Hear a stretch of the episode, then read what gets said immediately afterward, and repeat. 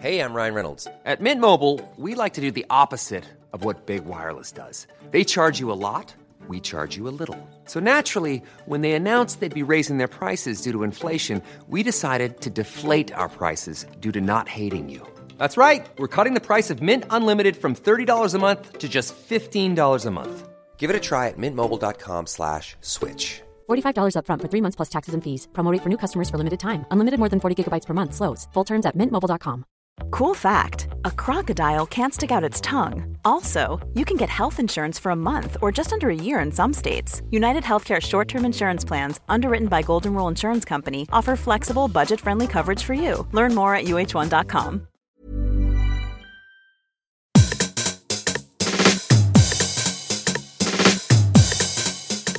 This is Eat Sleep Work Repeat.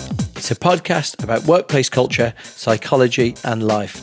Hello, I'm Bruce Daisley. Thank you for listening. I had the biggest listening figures ever, actually, last week for the podcast. So obviously an enforced absence produced a bit more appetite for these things. So I was delighted with that. Thank you for that. And if you do enjoy the podcast, please do share it with other people. I never bore you with things like that, do I? I never ask for iTunes reviews. So count your blessings that's the only time you're going to get it.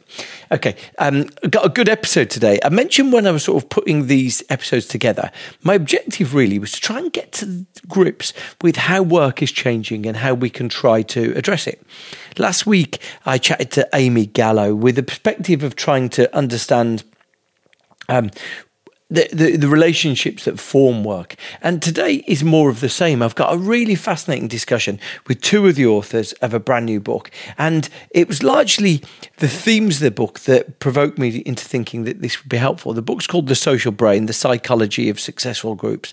It's by Tracy Camilleri, Samantha Rockey and Robin Dunbar. And you'll know Robin Dunbar is a former guest on this podcast. He's famous for ideas like Dunbar's number, which is all about how human beings' brains are one of the limiting factors, and brains form a part in the way that we set up and establish relationships with other people. We can only trust 150 people. We only have one or possibly two people at the heart of our relationships, five people who we spend 40% of our time with. We spend 60% of our time in total with the top 15 people in our lives.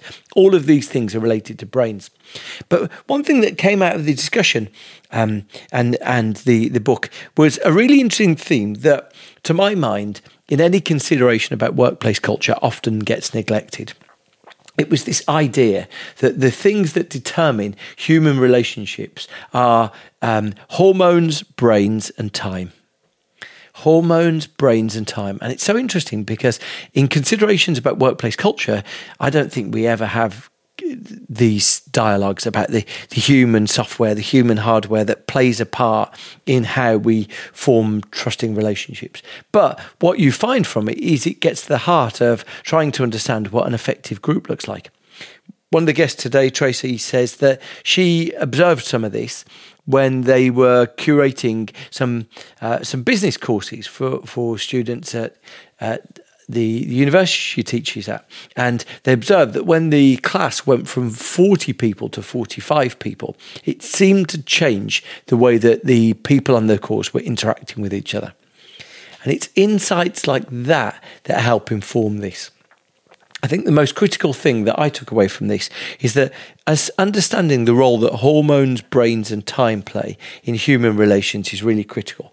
And as we go on, Tracy explained something that I think is a sort of massive penny drop moment for me, is the idea that bosses increasingly need to become entrepreneurs for creating connection. They need to be thinking all the time about the ways to create connections in their teams. One of the examples Tracy gives is creating meals, but specifically building team meals. That in her case, she said, we recognised that curry seemed to produce better sharing than other meals that were plated up and given to people because there were small plates that people had to ask to pass.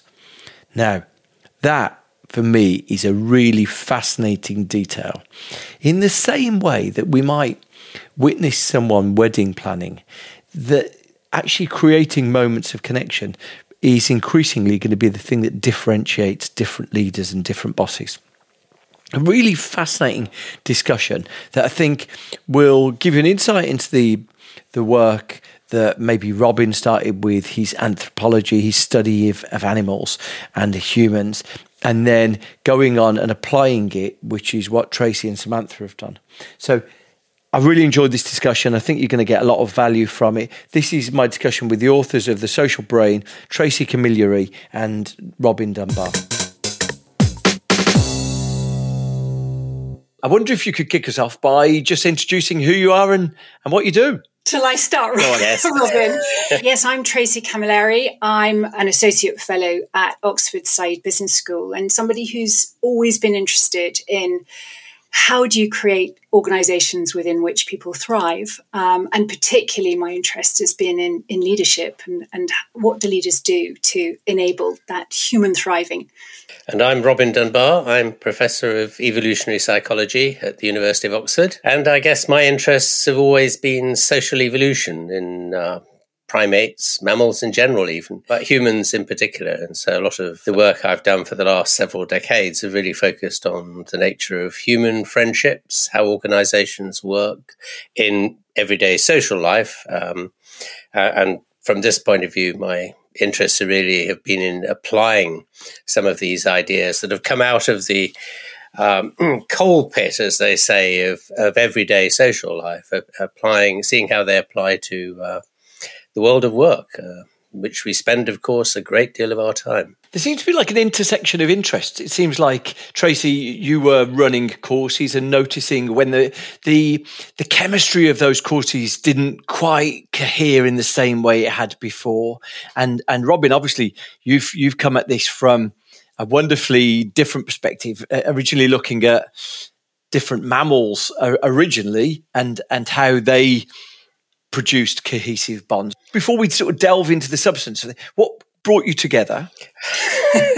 Well, I think, Robin, we met about 10 years ago, but as you say, Bruce, I've been directing leadership programs at Oxford and elsewhere. And as you say, really my challenge was, how do you in a short period of time bring together strangers who are often jet-lagged, who are busy, they've got a sort of digital life calling them away from being present. How do you create high curiosity states? How do you help trust to develop in the group? How do you create a sense of tribe? And over the years, I got better and better at it, watching what worked and watching what didn't work. And I sort of thought of myself as a maverick. And, you know, one day I walked into, I think you were in the anthropology department then, Robin, and walked into your study and suddenly there, you know, were all these files. You know, there was the size of wedding invitation list, you know, the bonding of cohorts in armies and church congregations. And I thought, oh my goodness, you know, you've been doing my science in a way. I've been watching, you know, I've been thinking about and micro-designing, 24-hour design. You know, I even ended up briefing the gardeners and the ladies who made the beds and everything mattered. And there you were. And so I think that's where we came together with that same interest, me through practice, and Sam as well, who's the third author of the book, who had been working in a huge FTSE top 10 company, thinking about actually, you know, what helps us to cohere and what helps us to thrive. So, that's my answer. I didn't let you answer. Yeah, no, I'm just the reciprocal of that because I'd been, like I said, interested in what makes small-scale societies work, and always had wondered how and why and where these ideas that we're seeing in everyday life, as it were, might apply to the world of business. And on that particular occasion, the world of business walked through my door and said, we know how it works in business. So it's a sort of coming together of like minds, really, in the perfect match. One of the questions that was foremost in my mind when I wanted to chat to you, a lot of people right now are saying to me things that say that the mechanics of work we've kind of got working again. We're working 3 days a week in the office, or, you know, we're told we have to be in 2 days a week in the office. We've managed this transition to a completely different way of working. People have witnessed this fundamental change to the mechanics of it. But the one thing that they generally say to me is it doesn't feel the same. We feel like we've lost something in the transition. We've gained something, this freedom, this ability for people to adapt their home lives and their work lives in a greater balance, but we've also lost something. And as a big picture question, I'm really intrigued how you would seek to answer that to them. What do you think we've lost? And so where would we start looking for it? So I think there's been a lot of interest in hybrid working of this kind over the course of lockdown, when it was sort of initially forced on us. So there have been a number of very large-scale studies that have looked at this, and they're quite interesting in the kind of micro details of what happens. There's a very big study by Microsoft of their entire organization, I think, looking at email traffic and so on. What that showed, and we showed something very similar in a study of big American research university campus, what seems to drop out while you're sort of away from the place of work is those serendipitous contacts that emerge in face-to-face meetings. So what seems to happen is your email traffic to your immediate group, department or research group, whatever it is, continues to flourish and indeed may even expand, because you're obviously not bumping into people in the corridor at work. New contacts and casual contacts seem to drop away, because you're not having, even with Zoom type meetings, you're not having the same kind of interaction with people. Paradoxically, what seemed to be happening is people were actually spending more time on Zoom and other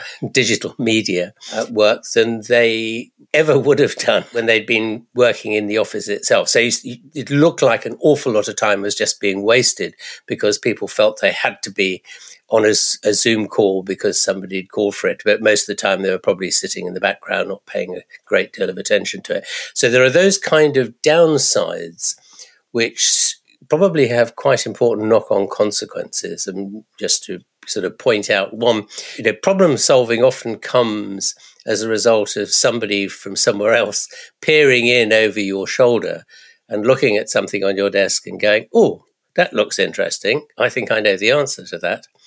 And introducing a new dimension into the discussion, if you like, in a way that would never have happened for the group sitting around the table or the desk, because they were kind of all thinking in the same way. So those sort of serendipitous, diverse views just don't get introduced into the conversation. And as a result, the kind of blue skies, big solutions to the problems of life or whatever it may be, don't happen. And there's quite a lot of evidence that's very important, even in the face-to-face world. It's the casual interactions that seem to matter more, both in the research world and in the everyday functional world of most businesses, that seem to be important. So there are potential losses, I think, which have to be balanced against the benefits that accrue to you as an individual, being able to avoid the dreadful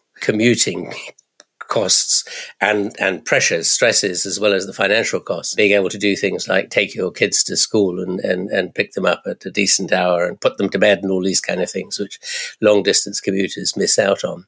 Just to respond, Bruce, to you on the level of practice and what has been lost, we were approached by a company who had hired half their people in lockdown, about 250 people, and they said, goodness, we don't know one another, and yet, belonging and a sense of connection is hugely important to us. And they asked us to design a kind of cultural gathering. They wanted everyone, from the receptionist and the person who made the sandwiches to the chairman, to be involved. They said, we don't want it to be a festival or a party. We want it to be celebratory, but we want it to be about learning and learning together. And to create a sense of belonging, because we've lost it. And actually, we used the 7 pillars of friendship right at the beginning. People were nervous about this. This was just after lockdown had finished. And so we actually paired, all the people who were fell runners together on the first day, all the people who were embroiderers and so on and so on. And then on the second day, we mixed them with the people who were most different in the organisation, with the idea that they would discover each other. And the chairman actually said, we sort of won a year's worth of culture back in a week. It was a very intense week. But I think, to your point, we are noticing now, I don't think hybrid will go away. And we are noticing that prescient leaders are developing social strategies with the same kind of rigor that they're looking at financial strategies or digital strategies, and thinking, if we only get our IT department together once a month, it needs to matter. It needs to matter. We can't do the same old things in person that we're doing as we're doing now virtually. So, I think people are really thinking about this. And you say, Robin, about the younger generation. We're doing some research at the moment about Gen Z. And actually, they many of them want to come into the office. One young chap said, I go in on a Friday because no one else is there, because the finance director is there on a Friday, and he asks me how my week has gone. And that actually, that's important. The incidental learning, I'm interested in how people learn, that comes from just sitting next to someone else. You're not getting that virtually. So I come back to your point, Bruce. I think there is quite a lot that's lost in the magic of what we're doing now. One thing I really took from the book was a really simple framework that made me reflect on different circumstances. And I think at one stage you say our interactions are shaped by three things: our brains, our hormones, and time. And that was really intriguing.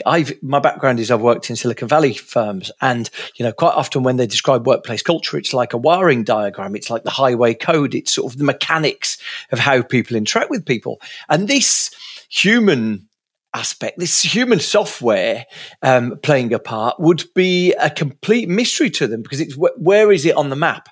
And I wonder if you could just break down those three things then. How do our brains, our hormones, and time contribute to the experience of work as a social phenomenon?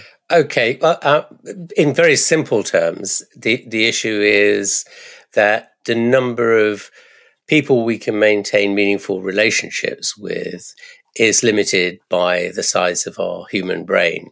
So that puts very specific numbers on it. It seems if we get those numbers right in an organization, organizations just work better, if we at least bear this constraint in mind. This is part and parcel, though, of the hormonal mechanisms that are involved in creating and maintaining relationships, friendships, if you will, in everyday life. And these primarily involve the endorphin system in the brain, which is part of the brain's pain management system, but is deeply embedded in the way monkeys and apes and humans create their friendships, triggering the endorphin system by a variety of activities, including sort of storytelling, and eating together, and singing and dancing together, and laughing together. These kind of things build this sense of belonging and trust in other individuals. So you've got your number set by your brain, and then how well that number coheres, or those individuals in the group cohere, is dictated by the hormonal system. Again, part and parcel of that, time is essential. There are fixed amounts of time which you need to devote to building relationships in order for them to get off the ground. Otherwise, they'll never quite build into something meaningful. This is sort of a reflection of what goes on in everyday life. And it seems these things really have to be done face to face. The worrying observation that came out of lockdown was how many new starters started their jobs and then left before they'd actually met anybody else face to face in the organization. You can't create this sense of belonging and this sense of trust and bondedness that's created, if you like, by the village, the workplace as a village, that makes the thing buzz and work efficiently and fast in the way that a well-organized social community should work and can work, you know, if we get the chemistry right. But I think the message here, though, for Silicon Valley is throw away the wiring diagrams, because if you try and put this down into sort of simple algorithms, you'll get it wrong for sure. It's the one thing I've learned in doing research on and studying and teaching about human behavior. You can explain to people what happens in considerable detail, but if you want that sort of bonding process to work effectively, you have to switch your mind off and let the human psyche take over completely unconsciously, because the moment you start thinking about it consciously, it all falls apart. So it's the key, I think, and I'm sure Tracy will agree here, is engineering the right kind of environment and ambience in which these things just develop in their own natural, organic way, rather than trying to force the pace with which they happen. I think that's the message is very clear. You know, you've got to do it very subtly, because once people start to try and consciously think, oh, I've got to do this at this time and that at that time, the whole thing just seems to fall apart. We can't do it very well. I think that's right, Robin, but I think there are ways in which you can fast track this, you know, this virtuous triangle. I mean, and you've talked about eating together. I mean, we did over 50 interviews with leaders from, you know, heads of medical supply chains in Nigeria to army generals and so on. And we certainly, if we're have a really tricky meeting, we will begin with a structured meal rather than often it's the other way around. You end with it if the things go well, but actually it changes what happens. Fear as well, a shared little lip of fear. Bizarrely on programs, we've experimented with inviting people simply to bring any poem. This is not kind of Oxford literary criticism, and just read it in a small dinner party to other, you know, a small party to other people. That act, which, you know, seems to be full of fear for people, actually reading a poem completely changes the conversation for the rest of the week. It's a bizarre thing. It's like a sort of a Harry Potter porthole, you know. We do, instead of workshops, we do walkshops, just walking in synchrony together and talking about ideas or questions. That, just the rhythm of doing it. Music a lot, singing. Sam, who we wrote the book with, worked in the South African government during, you know, a really, really difficult time. And there she really experienced the power of choirs, of people singing together, actually. So I think there are ways.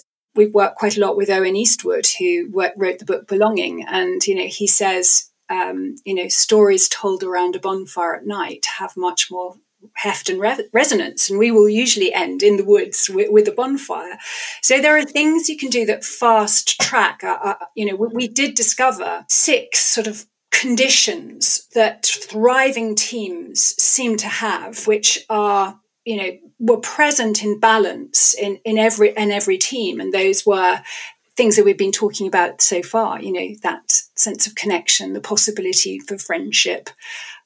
Culture, that the sort of stories and the rituals that people actually need, purpose and values, the ability to learn. We hate being held still, I think, and not being able to progress. These foundational conditions and a sense of belonging is absolutely key. What I love about some of the way that you've delved into that is that there's been a degree of a skunk works of working things out and fine-tuning them. So what I loved, Tracy, was the detail you gave of how when your class rose from 40 students to 45, which you might think superficially pretty much a rounding error, and it changed the dynamics. I think you talk a lot about the biggest number of people that you can have in a conversation, I think, is 4 or 5. I think 5 is where it breaks. And I loved the detail that you've mentioned there, a meal that kicks things off. But you said very intentionally you've learned that curry is a good meal because they're small plates that invite people to ask to pass items over. And what I love about all of that is that there's a very precise architecture of working out if our objective is to be entrepreneurial, to facilitate interactions, then we can't just say, oh, we've arranged a meal. We can't just say we've arranged a group who are going to get together. It's, to some extent, it's about being the leader's job. A modern contemporary leader's job is thinking about how they can create these moments of connection where maybe in the past we got away without doing it with that degree of precision. I wonder if you could speak about that. Absolutely. I mean, I think a leader's job at the moment particularly is the job of being a social designer, actually. You know, these things don't happen just through serendipity. We are not able to, as Robin said, bump into each other and, kind of have brilliant ideas. Here we are on Zoom the whole time. And I think those acts of design, yes, we'd always begin with a curry because you have to pass all the plates and talk to one another. I even think about the size of the tables, so that you're at how many people you can talk to. Never have a table too fat that you can't talk to the person opposite you. And then on the second day, we'd always do a kind of street food, which came from all the countries or as many countries as possible of the people who were participants, so that they get a chance to tell stories, which are really foundational stories about their culture, about their food. And if we didn't do food, we'd find wine or whatever it was from those, so that we flipped it. It was all about them. They were participators. We'd think about the tone, how to connect with people before they came. And we found that by fine-tuning all of these things, busy people didn't drop out beforehand because they had that sort of personal connection. Back to your point about size, we were really bewildered that, we had a waiting list. One wants to make money, I suppose. It seemed, let's go up, let's increase the numbers. And what happened, because we only had a limited period of time, was that the group immediately split into two. It was a really bizarre thing, and we thought, what is happening here? And in the small groups, the small tutorial groups, there were 7 in each of them. And the tutors were constantly closing down the talk. They were constantly saying, I think we've got to move on. And it kind of went okay, but none of us enjoyed it. It felt like work. We did it one more time and then we said, no, we've got to really think about scale here and what's the right scale for what we're trying to do. So we cut back, which of course is difficult when one's trying to be profitable, but it mattered. And this I might point out, was before Tracy and Sam had asked me about it. So this is serious science being tested before the answer was found. Can you explain to me that number that we've talked about, sort of conversation ends at 5, and maybe if you could explain the sort of the ripples that go from 1.5 to 5 to, I wonder if you could talk through the mechanics of how our brains determine the intensity of connection. Yeah. Okay. Let me start with the conversational one because it always just intrigues me. We actually discovered it by accident some years ago, watching what went on in conversations, and we discovered that every time a social group sitting around a table at a pub or at a reception maybe got above 5, it mysteriously suddenly broke up into 2 conversations. There are several contributory components, one of which is you can only have one speaker at a time. And in a conversation, everybody else has to remain quiet. So for a conversation to get bigger than about 5 people, effectively it has to become a lecture, right? So we do that. We make those arrangements and everybody abides by some unwritten social rule, which says you sit and listen quietly. Otherwise, the whole thing just falls apart. If you think about it, a big committee at a board gathering, as it were, if you don't have a chairman there to, sort of keep order and stop people talking, the whole assembly breaks up into a number of small conversations, which gradually get louder and louder. And the other part of the problem is that it's very difficult to hear what somebody is saying across the circle once it gets bigger than about 4 or 5 people. You're just too far away, really, to here at normal voice levels, so you start shouting, which is why noise levels get bigger and higher in receptions and the like as more people are involved. So all these things serve to limit conversations, and this natural grouping is so strong that you experience it even on places like Zoom. Zoom very often ends up being dominated by about four people, and it's usually the four people with the loudest voices.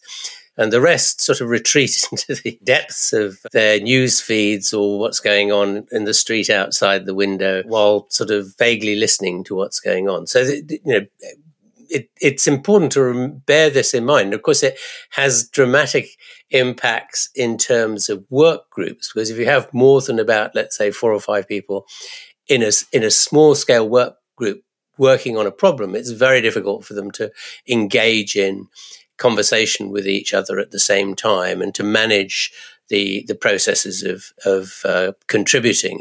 Another reason why this limit is that the bigger the group, the less airtime each of you gets. And after a while, you kind of I want to say something. Let me in. It all starts to get very annoying.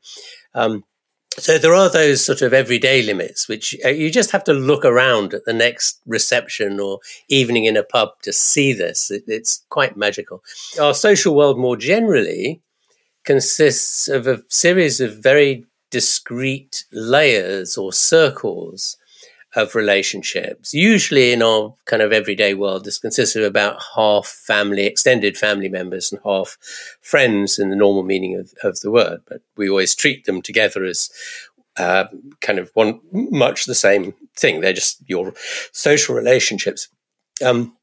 Now, the way this seems to work is there's a kind of outer limit on the number of relationships which you can maintain coherently at any one time.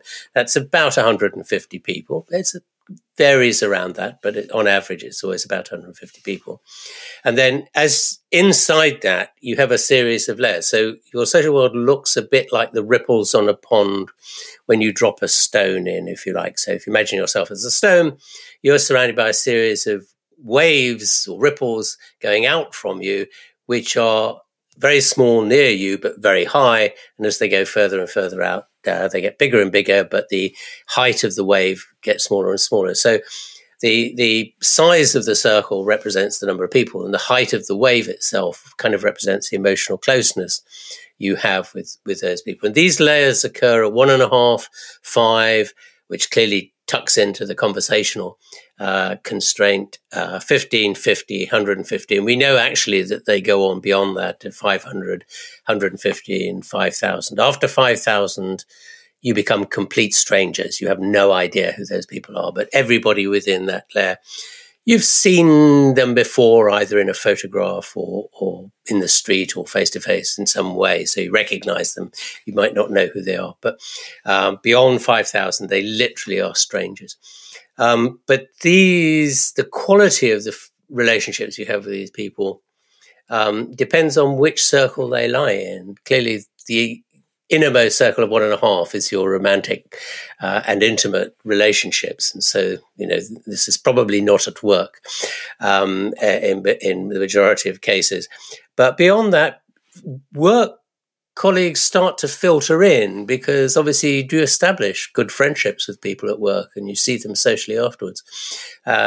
We think most of your work colleagues probably sit in the layer of acquaintances, which sort of sits outside the 150 and runs out to about 500. So you'd kind of characterize them as people who, well, you'd go and have a pint with them after work maybe, but you kind of wouldn't invite them home for a big party. And you certainly wouldn't invite them for those kind of once in a lifetime events like a bar mitzvah or a 50th birthday party or a wedding, and they wouldn't turn up to your funeral for sure. But the people inside the 150 circle, all 150 of them, would. And it turns out that 150 is a very, very characteristic size for wedding guest lists, both here and in America. In the inner layers, as you come in, kind of characterized in different ways and serve different functions for them. So that inner layer of about 5, we refer to as the support clique or the shoulders to cry on friends. They're the friends that will come and pick you up when your world falls apart. They'll drop everything to come and help you out. The next layer out at 15 is sometimes those the sympathy groups. That's your main social circle, as it were, that you draw on most regularly for social events. The 50 layer, I kind of think, is kind of your, I don't know, your biggish birthday party event. If you're going to throw a barbecue in your back garden, you'd probably draw on that 50 layer most. So you know, the quality of the friendships varies. What they will do for you varies. The closer to you are in those circles, the more willing they are to drop everything and help you out should you need it. And you know, at the end of the day, you know, the world of work depends on those precisely those kinds of favors. So if people aren't kind of, if your work colleagues aren't sort of distributed through those layers, you know, it's like trying to get a favor out of a stranger.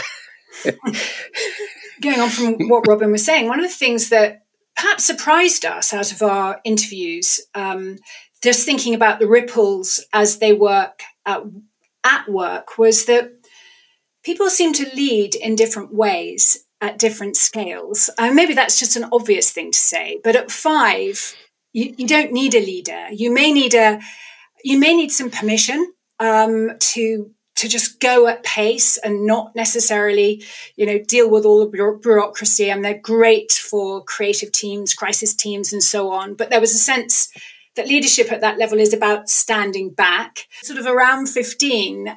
People talked about facilitative leadership. And again, maybe this is obvious, but I don't think we train people necessarily for these skills. We train people for broadcast, for presentation skills or speaking skills, but, you know, for listening, for conversation, for mediation, for convening, those sorts of skills, absolutely key, because what you need there is diversity, really, in that group if you're going to make decisions. At 50, and we noticed 50 was quite an interesting number for entrepreneurs or startups. It was the number at which you couldn't hold it anymore in your head, and you know, you started to feel sentimental about the old days, and you started new layers, and you know, you had to start to think about the way information passed around the system. You had to focus on the message received, not the message given.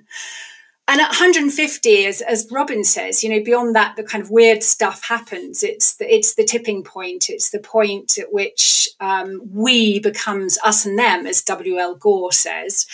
And there, beyond that, you have to accept as a leader, there's a symbolic nature to what is projected upon you. You know, people's hopes and fears get projected upon you as a leader, actually, because they don't have a real relationship with you.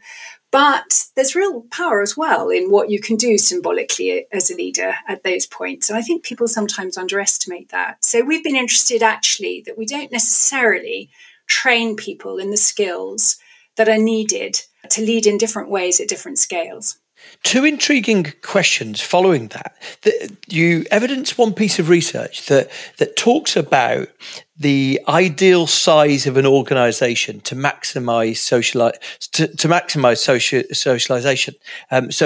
I think you said somewhere an organisation that's 60 to 120 people or something in that region, that tends to have cultures where people socialise with each other. And definitely, if anyone's ever worked in an organisation that goes from below that size to above that size, they'll recognize that, you know, there's a degree of factionalization that takes part. So I'm intrigued in that.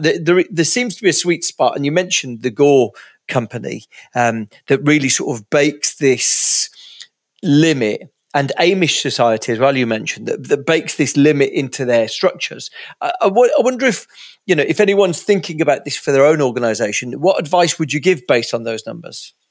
Well, I think it is a moment when people are really looking at the structure of organisations, because the old kind of pyramid it is actually a brittle beast, you know, particularly in a complex system where change is coming from beneath or from, you know, it's not coming from the top, cascading down from the top. So people are thinking in more, you know, in flatter, more fractalized, sort of honeycomb sort of ways about the structures of their organizations. And goodness, you know, there are huge organizations that are very successful. Again, our co-author, Sam, worked for SAB Miller, you know, huge FTSE top 10 company, and now taken over by ABN both, but they had a culture, actually, you know, that was actually, you know, everyone came together around a beer in sort of 5 or 5:30 in the evening, and a real culture of friendship. And I've been amazed that it hasn't existed for several years, but the diaspora of relationship, how it's lasted so long is extraordinary to me.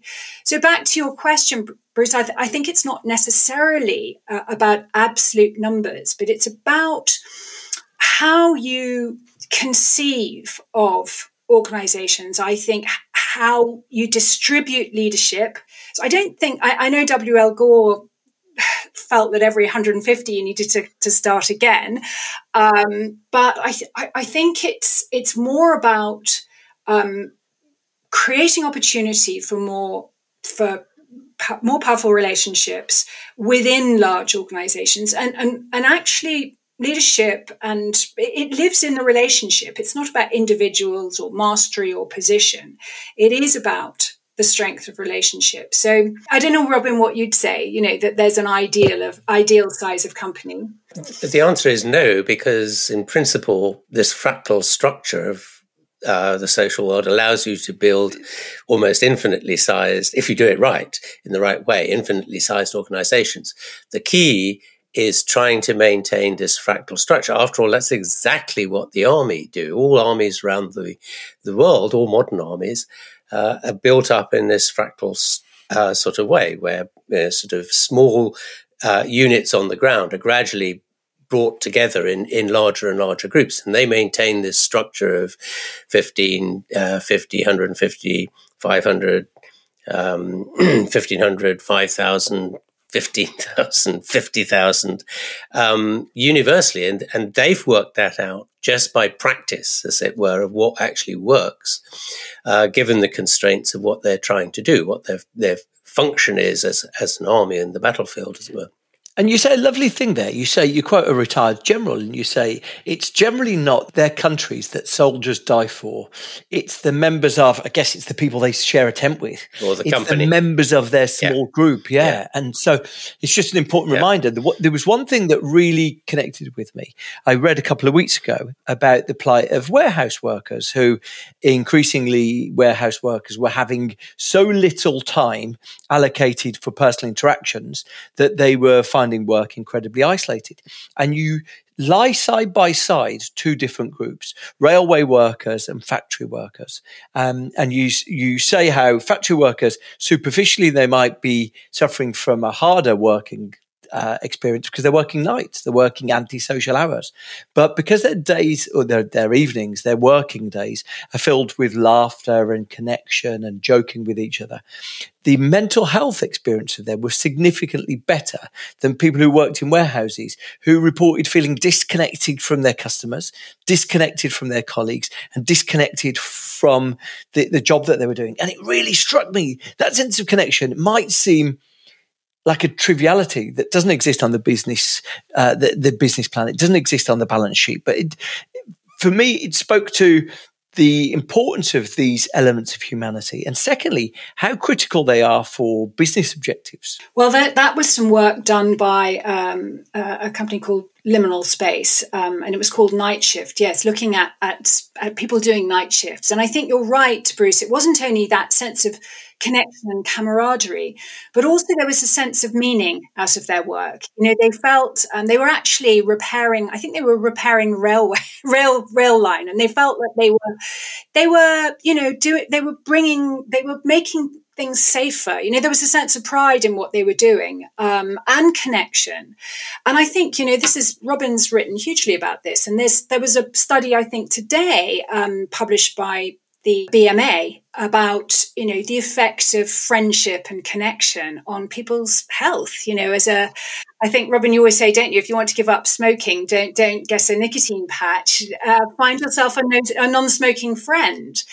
And, you know, friendship at work as well is so important. You know, the World Happiness Study also talked about that, you know, need to have friends at work. And yet, do we make conscious space for it? Isn't it something, oh, it will just happen naturally? But I think those are the things, back to the first question you asked us in this podcast, which is what has been lost. I think some of those spaces and opportunities have been lost.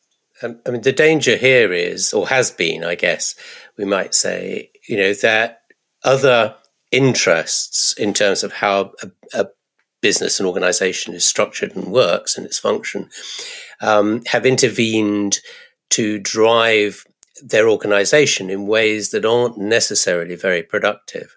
And this is, you know, in part this is because a lot of our perception of the efficiency or value of an organization is in terms of the countable outputs, as it were. So you can count up how many sales units you've sold, or, you know, what the profit margins have been, and so on and so forth, which is fine. You know, I mean, we do need to know about these things and keep an eye on them, but they don't necessarily increase the effectiveness or efficiency with which an organization works. And the problem, as we kind of argue in the book, really, is that because that's very difficult, that social metric is very difficult to figure out and count up in simple numbers that you can put in a PowerPoint presentation to the board, because that's very difficult. By and large, you know, everybody from the accounts department to the work study folk have kind of ignored it as you know, rather trivial. And our point is, actually, no, it's probably the most important feature you need to think about. If you want the organization to function efficiently and do its best, it's not the profit line you need to look at. It's actually the relationships between the individuals. And what's interesting is we've shown recently that these numbers, and particularly 150, are what are called attractors in the business. They're numbers where the system naturally gravitates to, because the system, the network, this is in terms of the structure of networks, the network works much more efficiently. Information flows around them efficiently. Now, if you have kind of a board that imposes a different kind of structure on the system, it'll disrupt those efficiencies and by making the groupings, as it were, the of the various layers, the wrong sizes. If you can sort of restructure it all so that they hit these numbers, 50, 15, 150 and 500 and so on, what you'll find is that the flow of information around the system, however that you like to measure that, you know, whether it's bits of paper flying or people talking to each other or the bonding processes involved, will just work much better. It's kind of a magical process in a way, but it's remarkable. And we've shown mathematically that this is so. So there are very, very good reasons for trying to organize the structure of an organization into these characteristic blocks, as it were, and have them kind of build up this sort of, I hesitate to use the word military-like structure, but the military got there before us, so give them credit. You know, if you're organized so that your bottom groupings are gathered together into ever bigger groupings of about these numbers, the whole structure will work much more efficiently for you, and your profit line should be higher. And your point about measurement, we only value what we measure. I mean, you know, in the 19th century, we took air quality for granted. We didn't measure it, water quality. And, you know, just because we can't see relationship, you know, just because it seems to exist in the spaces in between, you know, I really do believe that, you know, there will come a point where we will be able to measure the social quality of organisations, where we will be able to take take it seriously, and we need to, particularly now. You know, what is it? $50 billion being spent on well-being and loneliness and those sorts of, aspects of people's mental health in the workplace. You know, this is a moment where we really do need to sit up and take notice. I fully agree with you, but I do subscribe to Goodhart's Law, which is any good measure which becomes a target ceases to be a good measure. Yeah. And so there is some fundamental conundrum we're faced with. We're almost out of time. I just wanted to ask one question. Specifically, Robin, you've also written a book this year, or it just came out, about religion. And I wonder if you could bring the religious to the secular. What could any organisation learn about religion? I'm priming the pump here, but I'm interested in how religion uses ritual. And I think it's the old phrase: if you want to make someone see God, make them get down on their knees and pray first. I wonder what rituals we can learn from religion. Yeah, essentially. The book is kind of an extension of the Friends book and the Social Brain book, really, and just saying, well, look, these things apply in the world of religions as well as in everyday life. So if you look at what the optimal size of congregations is, lo and behold, it's about 150 people. If it's too small, it doesn't work quite so well. If it's too big, it kind of becomes fractious and breaks up of its own accord.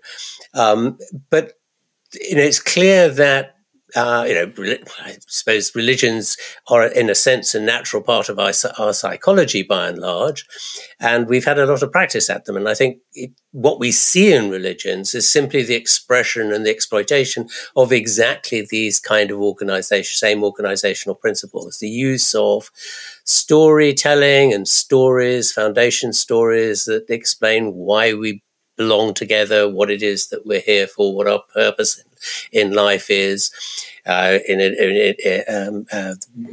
good are we doing, as it were.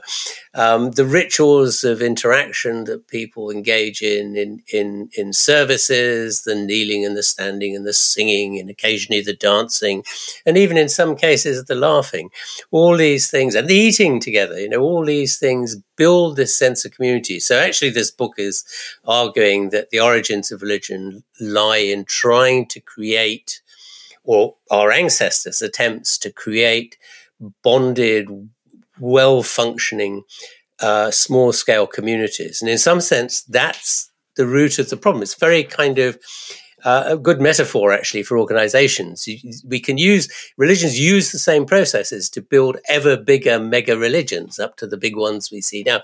But actually, they were designed to handle communities of 150. So one consequence of that is you get this bubbling up from underneath of breakaway cults and sects who, are very often built round charismatic leaders who've discovered a new truth of life, as it were, and are very attractive then to the members. But they're very personalized little groups of, max of 150 people. And they either survive and break away and become new religions eventually, or they get suppressed by the mother church who doesn't like them.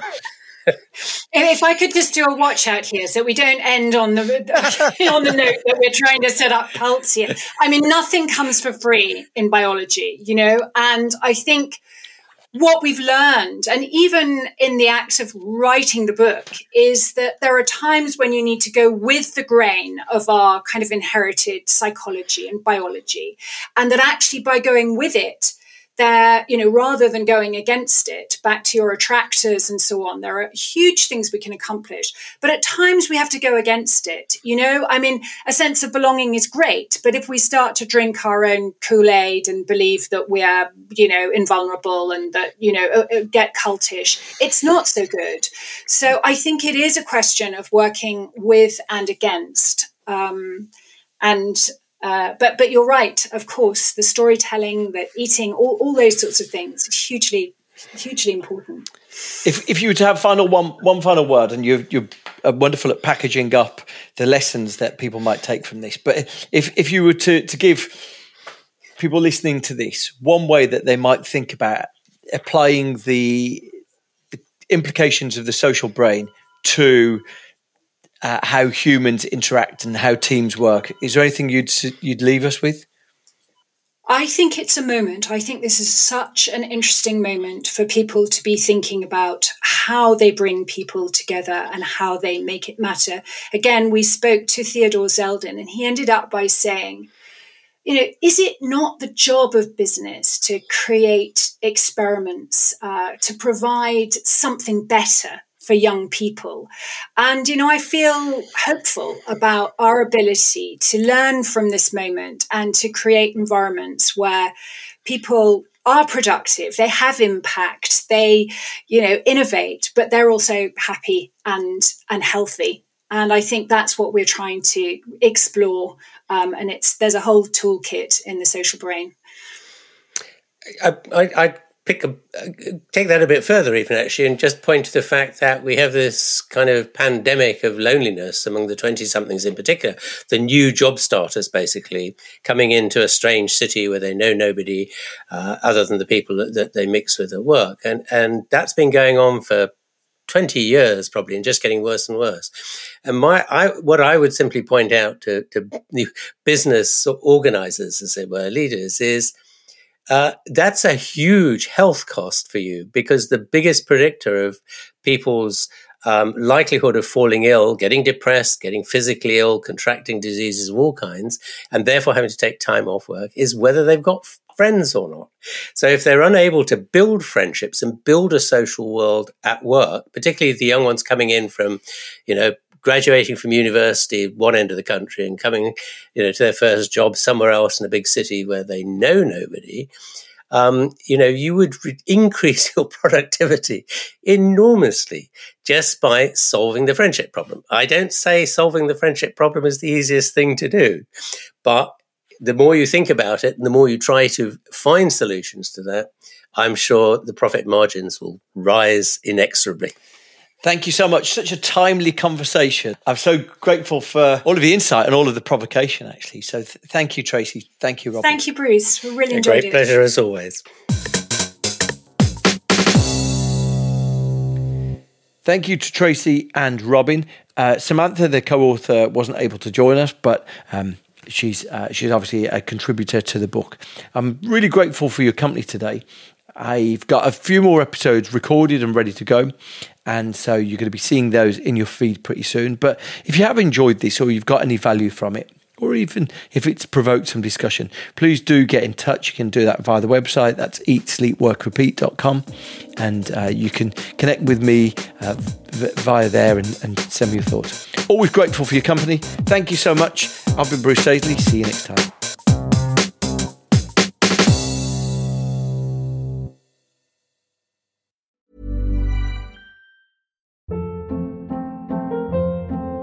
Hold up. What was that? Boring. No flavor. That was as bad as those leftovers you ate all week. Kiki Palmer here. And it's time to say hello to something fresh and guilt-free. Hello Fresh. Jazz up dinner with pecan-crusted chicken or garlic butter shrimp scampi. Now that's music to my mouth. Hello Fresh. Let's get this dinner party started. Discover all the delicious possibilities at HelloFresh.com.